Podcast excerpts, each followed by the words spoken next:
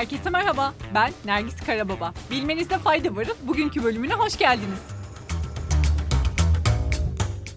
Karneni Göster kitabını al kampanyası 15 yaşında. Türkiye İş Bankası'nın çocuklara küçük yaşlardan itibaren kitap okuma alışkanlığını kazandırmak, onların hayal güçlerini geliştirmek, merak duygularını uyandırmak, bilim ve akıl yolunda kişisel gelişimlerini desteklemek amacıyla 2007-2008 eğitim öğretim yılında başlattığı bu kampanya kapsamında 14 yılda 14 milyonu aşkın kitap çocuklarla buluşturuldu. Kampanyada bu yıl Arthur Conan Doyle'ın kaleme aldığı Sherlock Holmes'un maceraları ile Francis Burnett'in yazdığı okuyucuyu gizemli bir maceraya sürükleyen Gizli Bahçe adlı eserler sunuluyor. Çinli bilim insanları ayın şimdiye kadarki en detaylı haritasını çıkardı. Bilim insanları 1'e 2,5 milyon ölçekli bu haritayı oluşturmak için önce ayı 30 kareye böldü ve ayrı ayrı haritalandırdı.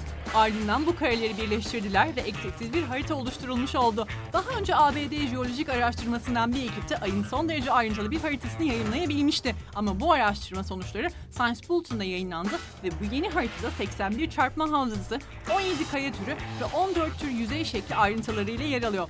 Hem Çince hem de İngilizce versiyonları hazırlanan bu haritanın ilerleyen günlerde ise basılması bekleniyor.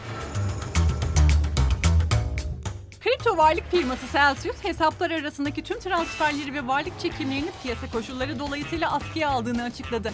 Şirket açıklamasında likiditeyi dengelemek için bu kararı aldığını belirtti. Hemen minik bir arka plan bilgisi vereyim. ABD enflasyon verileri sonrası sıkılaşma fiyatlamalarının daha da artması, yani Fed'den daha büyük bir faiz artışı beklentisi ve olasılığı riskli varlıklarla korelasyonu olan kripto paraları da sert vurdu.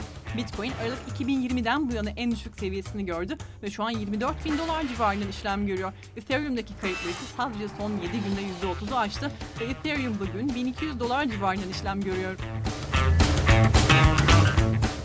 Squid Game severlere güzel bir haberimiz var. İkinci sezonu resmen duyuruldu ve ilk teaser geldi. Squid Game hemen hemen hepimizin bildiği üzere bir Netflix dizisi yayınlandığı dönemde yalnızca 12 gün içinde tüm zamanların en popüler Netflix dizisi olmayı başarmıştı.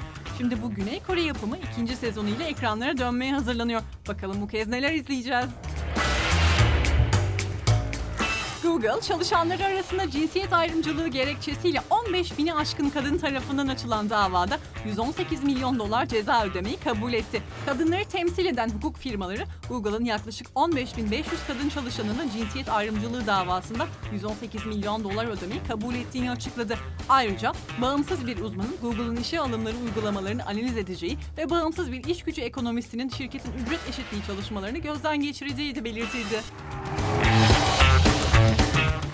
Yine Google'dan bir haberle devam edelim. Bir Google mühendisi yapay zekanın canlandığını öne sürdü. Çünkü ona göre çığır açan teknoloji kendini de bir insan olarak mı görüyorsun sorusuna evet yanıtını verdi. Hemen kısa bir bilgi vereyim. Google 2021'de tanıtılan Language Model of Dialogue Applications'ı çığır açan sohbet teknolojisi diye niteliyor ve sistem insanlara doğal gelen açık uçlu konuşmalar yapabilme becerisine sahip. Teknoloji devi sistemin arama ve Google Assistant gibi araçlarda kullanılabileceğini belirtti de araştırmalar ve testler devam ediyor. Música Son olarak Covid diyelim. Çin'in başkenti Pekin'de bir bardan yayılan 166 Covid-19 vakası tespit edildi ve 3 gün içinde barın bulunduğu bölgede yaşayan herkese test yapılacak. 166 vaka önlemlerin ya tamamen ya da büyük oranda esintildiği birçok ülke tarafından alarm çanlarının çalmasına sebep olmayabilir. Ancak sıfır vaka politikasını devam ettirmekte kararlı olan Çin'de bu sayı çok yüksek. Hükümet sözcüsü barın bulunduğu bölgedeki herkese test yapılacağını söyledi. Yani tam 3 milyon 473 bin kişiye. Bugünlük bu kadar. Yarın görüşmek üzere. Hoşçakalın.